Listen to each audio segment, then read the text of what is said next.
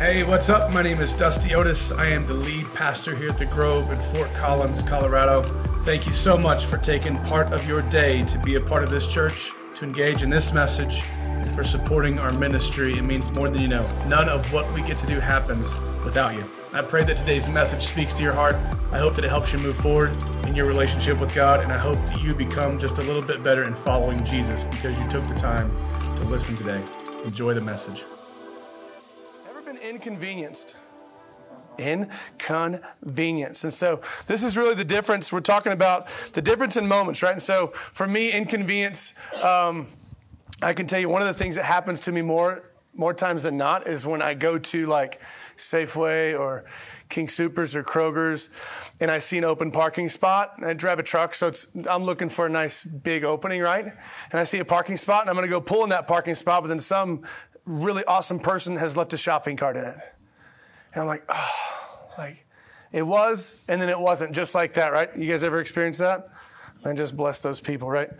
I used to joke around a lot in Tulsa and say there's two types of people in the world those who put their carts back and those who don't, right? And so then, anyways, yeah, that'll preach, right?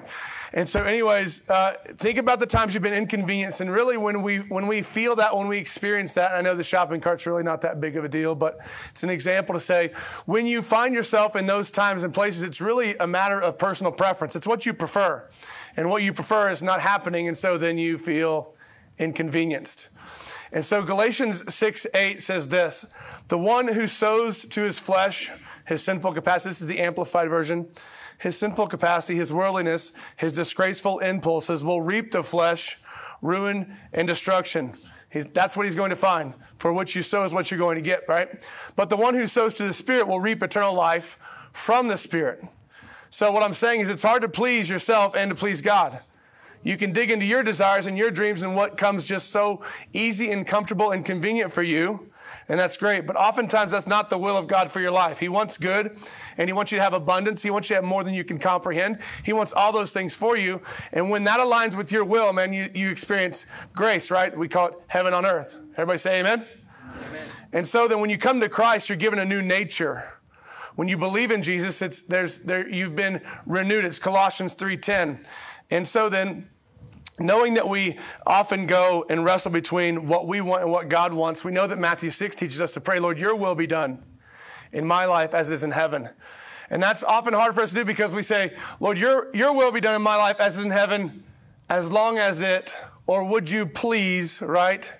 Or could you, Lord, your will, as long as you give me X, Y, and Z, that's your will, right?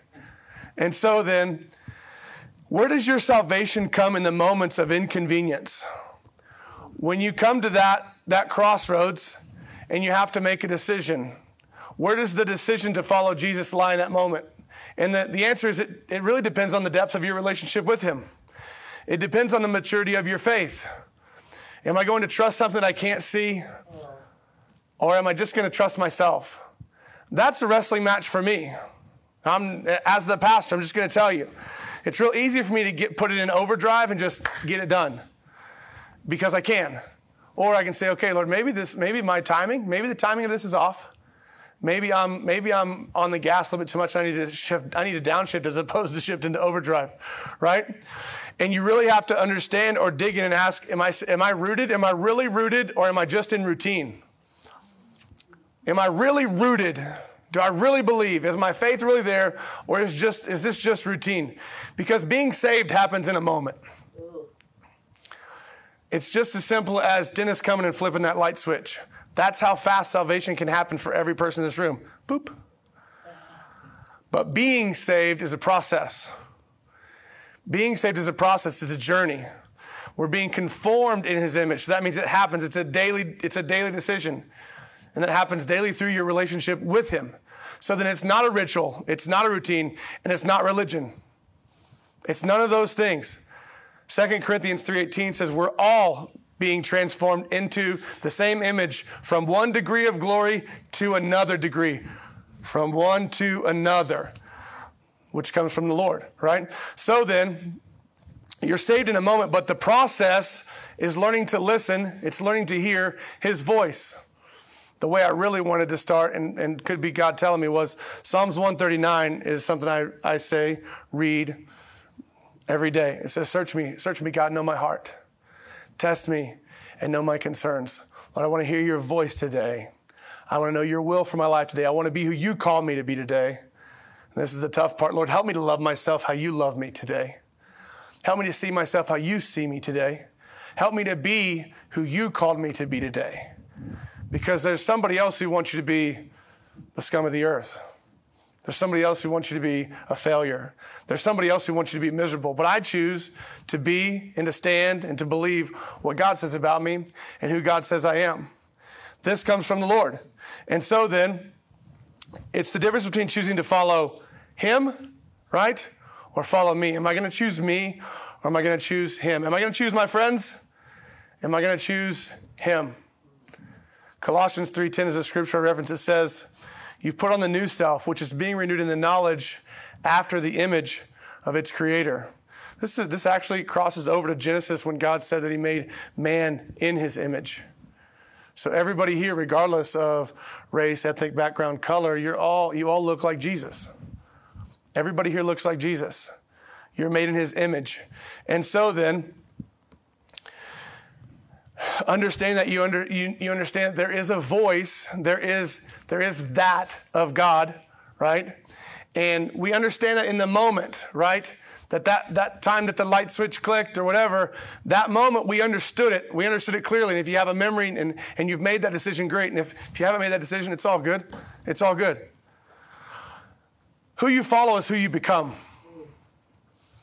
That's the bottom line. And so we call this term in, in, Christianity, as believers, we call it discipleship. And it's really a big church here where it just means following Jesus, following the example. And I'm going to show you that here in a second. So then, if you want to get out of the rut that you're in, if you want to get out of the rut that you're in, you have to find the right people. Who are you following? Who are you following? Jesus is our ultimate example, right? But if you don't stop following and hanging out with the people that you're hanging out with, what happens? They're just going to drag you through what they drag you through. And you're going to be what you surround yourself with. If you've ever seen Happy Gilmore, Heather checked me on referencing this. It's not a church movie. Happy Gilmore, in the very beginning of the movie, his girlfriend breaks up with him and she says, Happy, you're going nowhere and you're taking me with you. For some of us, that's what we need to tell some of the people in our lives. Hey, you're going nowhere, okay? And every time I hang out with you, I end up doing dumb stuff and making dumb decisions. And so I'm sorry, man. I can't hang out with you anymore. I can't hang out with you anymore. Why is this such a battle? It's a battle because your flesh, your physical nature, and your spirit are at battle constantly. Constantly, back and forth. They're in competition for your attention. And it's so easy to go and just go, well, you know what? I can do that tomorrow. Or, yeah, man, we can do that, as opposed to go, you know what, Lord? Search me, God, know my heart, test me, know my concerns. Like you know, you know the most deepest inner part of me. You know who I am. Help me to see that. Help me to see that. Because here's the reality. In 2022, we like to go real fast, but growth with Christ, growth in your relationship is measured on a calendar, not a clock. And we want to think, oh, wait a second. Two months ago, you know, growth is measured on a calendar, not a clock. Not a clock. And so we can't take that moment and make, build our life on this moment. We build our life on a relationship. It's a journey, right? Otherwise, we just get on this circle we call it the routine, right? Life is a journey. Growing in your relationship with God is measured on a calendar. That means that means you start somewhere and you go. And my path looks very different than your path, and your path, and your path, and everybody's path, because it's a journey. Or we can all hop on the same racetrack and run the same circles and wear the same path and exhaust ourselves doing without belief. And at some point, every one of us is going to go, "Let me off at the next."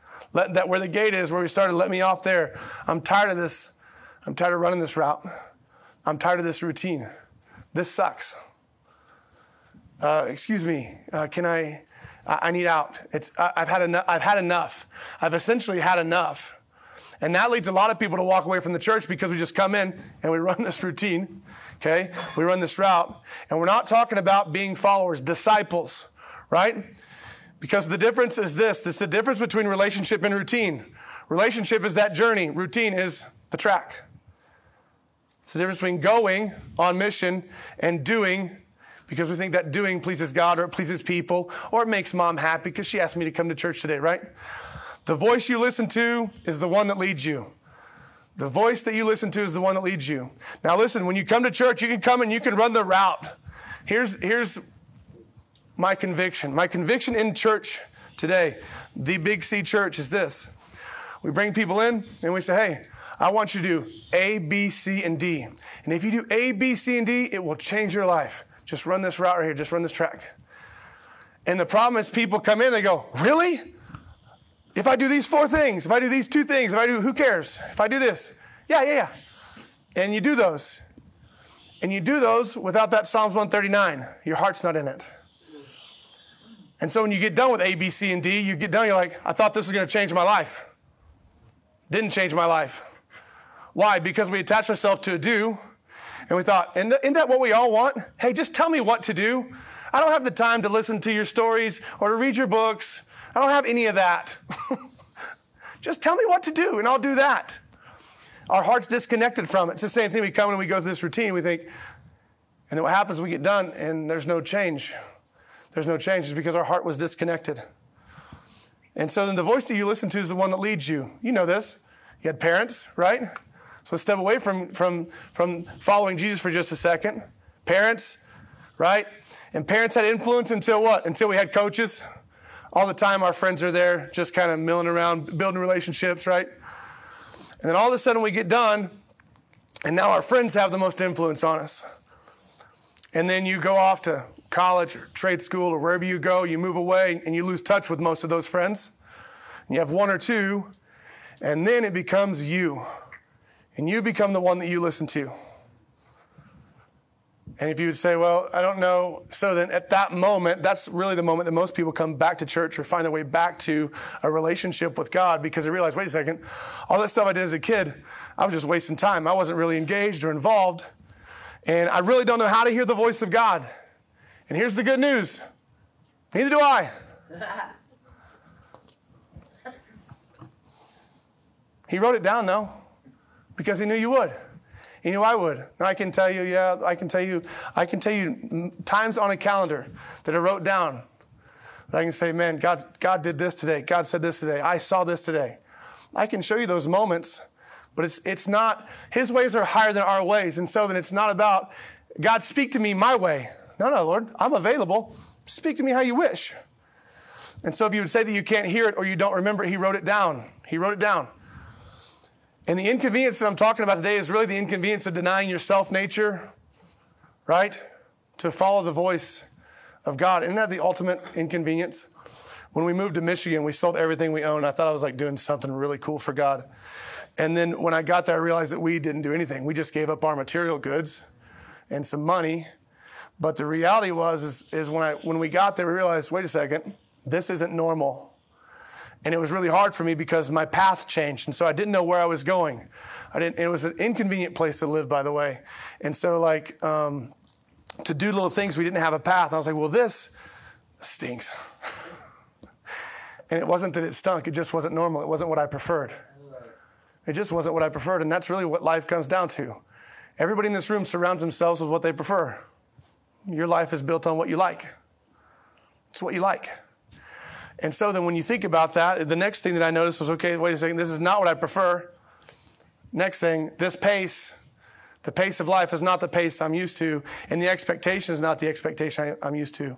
We all have those things. They're kind of, they're maybe unwritten, or we don't know them, but they're natural. You know, right now, if I say, hey, let's go get lunch, everybody in here has a place they want to go get lunch.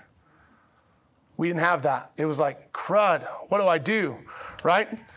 And so, as believers, what voice are we looking for? I'm going to show you this in Matthew chapter 4. This is Jesus entering his first time, uh, or entering full time ministry for the first time. He entered it alone. He entered it alone. And the first thing he did was build a team. And so we've talked a lot about the first church the last few weeks. We're talking about the first disciples today. Now, when he built this team, the team is called, depending on what version of the Bible you, you read, apostles, prophets, disciples. Those who follow him are these things, depending on the gifts that God's given you, right?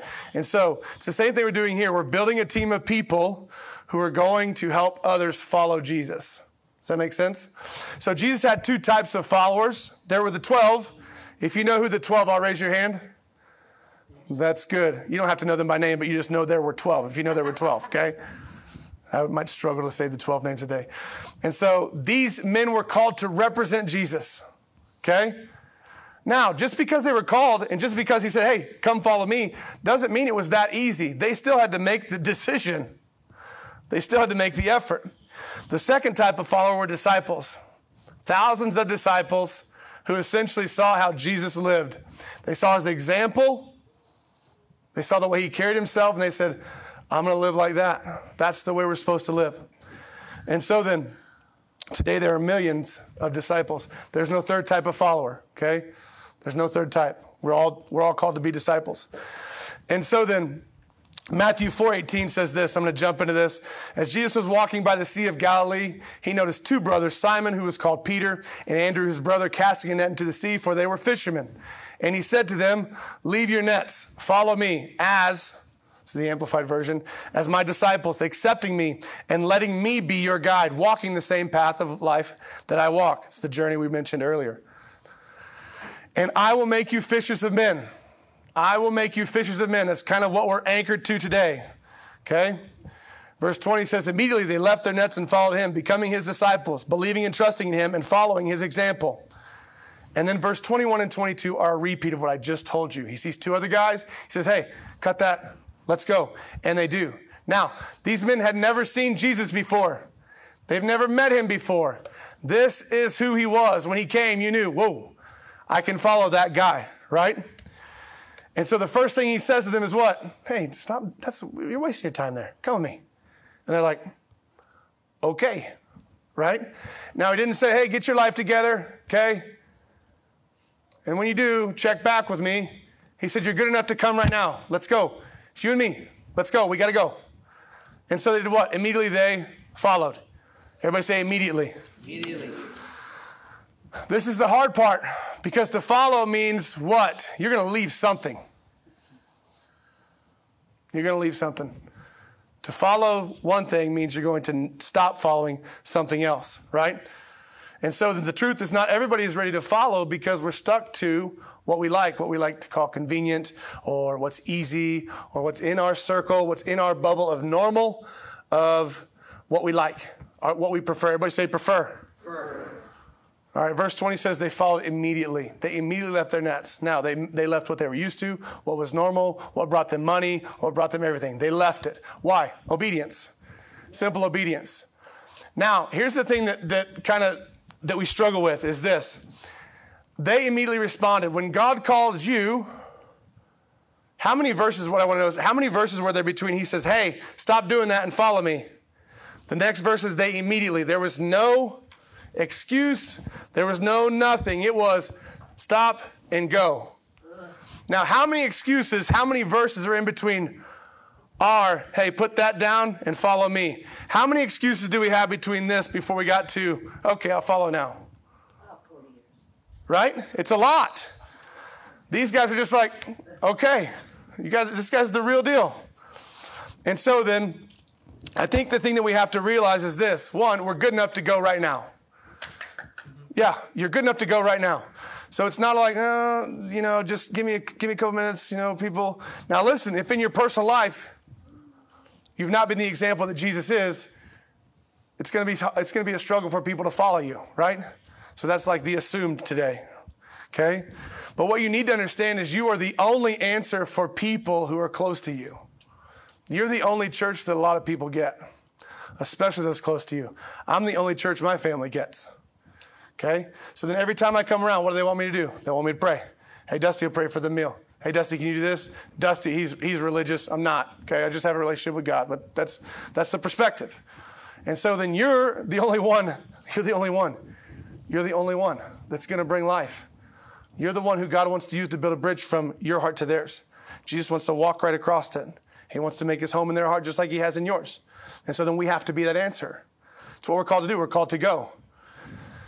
You're good enough. And so God didn't say this. Here's where we make the transition. God didn't say, hey, follow me and go sit in a room. He said, follow me so we can find more people. If we're going to find more people, we need to build our team. And our idea of church today kind of stinks, if I'm just being honest, as the guy up here with the lights in my face. We're going to dress up. I'm going to put my nice flannel. It's getting nice, so I cut my sleeves off, right? I'm to put my nice shirt on. I'm to go sit in this chair. I'm to sing some songs. I'm to listen to this message. And I'm to go home and I'm to feel good because I went to church. But that's not what Jesus said when he said, Follow me. That's not what he meant. And so then how does this apply to us for doing for one? That line where he says, I'll teach you to fish for men. Fish for men. How does this apply to do for one, the series, what we're talking about today? Here's how it applies. Fishing for men means fishing for mankind. It means doing for one what you wish you could do for everyone. But fish for men, that sounds kind of fishy, right? So here's the deal 32,000 different species of fish in the water. That's a lot. There are more species of fish than there are mammals, reptiles, birds. You could add everything up. So when he's saying fish for men, he's saying fish for everybody. Everybody. And so then, fish are the most diverse group. There are so many different types. They have a different type of habitat. For every, for every habitat, there's a type of fish, right? There are lakes, streams, oceans. There are shallow, there are deep. There's the shore. There's out far, right? There's salt water, fresh water, cold water, warm water, name it. There's a different type of fish for every single one of those. And so when you hear fish, and when you hear fish for men, it means 32,000 different types. It doesn't mean one person. It doesn't mean go catch trout. Does that make sense? And so then, once you know you're going to go fish, what do you decide? I decide where I'm going to fish, okay? And then I decide the type of fish I'm going to catch. These could be out of order, okay? And then I decide when I'm going to go fishing because they bite at different times. And then I decide the strategy. What, what's my bait? Pull, reel, test, all those things. If you don't fish, I barely know how to fish, okay? So, so when he said, I will make you fishers of men, this is what he was talking about. But we, we know how to fish for fish, and so we're cool with that. But to be fishers of men, we should fish for every different type of person, like we fish for every different type of fish. Everybody say fish. Fish. Fish. And so then, because we know what it means to fish for fish, we should understand the concept of fishing for people. So then, to be fishers of men means this it's not a one size fits all. I can't go out to, to downtown Fort Collins on Tuesday night from 6 to 8 and expect to see the same type of person from 6 to 8 downtown that I would see on a Saturday morning from 9 to noon. If you go fishing from 6 to 8, you're going to catch 6 to 8 fish. Right? Not, not number of people, that hour, that period of people.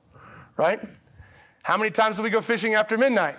We don't because we're freaked out. Right? I know it's amazing. It's amazing. Do you understand what I'm saying? There are different times and, and different seasons in different ways. It's not, hey, do what's comfortable, do what's easy. To catch a certain type of fish, you got to go to a certain type of time. You have to. So you can use a certain type of bait, so you can cast a certain depth, right? And use a certain pole, the appropriate pole, so you can catch the appropriate fish. You have to do that. Now, here's how, here's sadly how it works today when we fish for people. We fish and we think, let's gather in this fish bowl. Okay? Let's gather in this bowl. And what we'll do is we'll talk to the people in the room. And, and because they're already here, we'll do that. And that's really convenient for us, right? And sadly, this is not fishing. This is not how I like to fish for people. I like to fish for people outside those windows. It's the best when we're not tearing walls out, okay? I'm eventually going to get back out there, okay? All the different time frames are important for you to know. Now, here's the thing. You know people in your time frame. You know people in your routine, you know people in your window, you know people on your track, you know people in your circle. And you're the only Jesus for those people. you have to look at the different categories of people and look to reach them where they're comfortable, which means what? We have to get uncomfortable, right? We have to get uncomfortable. if we don't have a strategy for catching all different kinds of fish, what type of fish is going to be in this room? One type of fish. We're just going to get one fish. And it's good to have one fish, but you don't put very many of one fish in a tank. What makes fish tanks awesome? All different fishes, right? Is fishes correct? fish. Knowing where they are, okay? That some live in the light and some live in the dark. There are some fish that, that live in complete darkness. They're so deep, they're at the bottom of the ocean. Knowing where they live, you need to understand that there is somebody in this room that represents every different area of this town the light, the dark, the early, the late, the lunch, the dinner. There's somebody in this room that represents every one of those people. Matter of fact, many of us have came from dark places. Came from dark places. And the reality is, is you've been brought into the light so you can go back and be that light. That's the truth. Why? Because you know those people. You know how they lie, you know how they front, you know what they need, you know where they are. And God wants to use you to do it. And that's not a do, by the way, it's who you are. Man, when I see there's a guy that's been helping out in here quite a, quite a lot, and because he's helped, we've had a plumber come and help.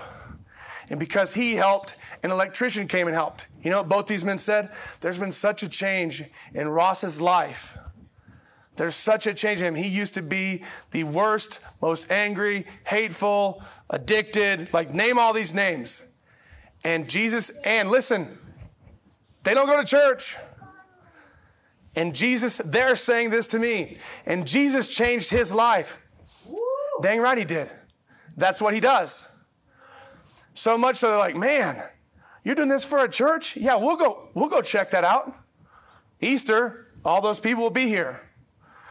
Not telling them to come beforehand. We got a mess going on out there, right? I'm just kidding. I've told them they can come any weekend they want.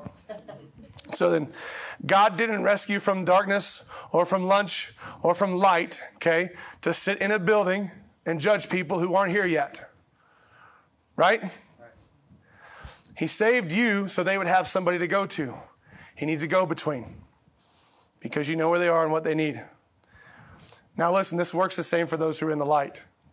Those who live in the light just tend to be addicted to different things like material, money, all those things. But you've been delivered from that too.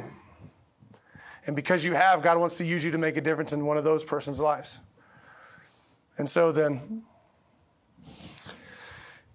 if today, if everybody, I'm going to talk about one fish for just a second. If, if everybody showed up today dressed like this man right here, like Tori, than the one person who came in who did, if we all had suits and ties on, okay?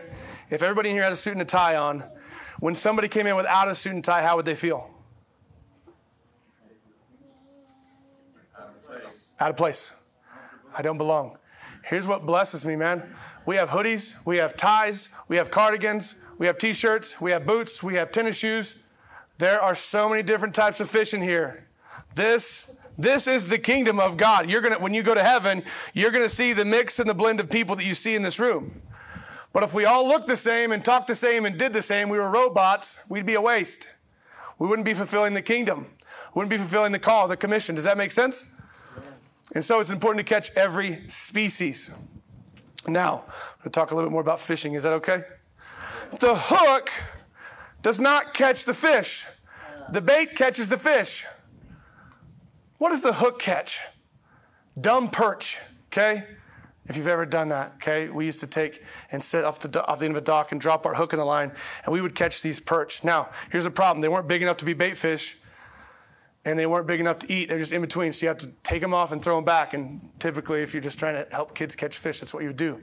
But the hook does not catch the fish, the bait does. The bait is your example, it's you. It's you. And sometimes you got to get your hands a little dirty, right? Because the realer the bait, the harder the bite. The faker the bait, the fewer you catch. Plastic worm, fish aren't fish are dumb, but they ain't that dumb. Right? But when I put the real worm on and I gotta wipe that stuff off my pants, I'm catching a fish. The realer the bait, the realer your example, the realer your life. This is why we talk about honesty, honor, and hospitality. If these three exist, these three exist and they're rooted in the Bible, you're going to find people. You're going to catch people. The hook is the Word of God. You're going to put this bait, it's me, my example. The hook is the Word of God. It never changes. It's the same yesterday, today, and forever. Jesus has called us to be fishers of men. But we have to have a strategy. The strategy is really the title of this series Do for one. Who do you know that's close to you but far from God? Do for one person what you wish you could do for everyone, right? How do I do that? Ask yourself. There are cards. If you look at that back window, there are green cards. If you have not wrote down people to pray for, to invest in, and to invite, do that. That's your first step. Because right now we can all think of, I think I told you this before. I sat down with my brother in mind and I ended up writing down 70 plus names because he had kids and married and in laws and all that stuff. When you sit down and you actually write down the names of people who mean something to you, it'll change your life because then you start praying for them, you start giving a little time, okay? And then you take them whatever, Mountain Dew or whatever, and you invest. It's not a bait and switch. What people don't want to feel is Friday morning of Good Friday and Easter coming or Easter Sunday morning, you going, hey man, I haven't talked to you in six months. You want to come to church with me? No. They don't. We should be pouring into and investing and fishing for these people right now. Right now. So then, we do for one. Identify, write them down, pray for them, invest in them. How do we fish then? How do we fish? Here's your permission. What permission? We all want to know how, right? So I'm going to give you your how. Found in the Bible. It's 1 Corinthians 9, 19 through 23. And I'm, and I'm going to close with this. Okay? What are the rules, Dusty, for fishing? Paul tells us this. Here we go.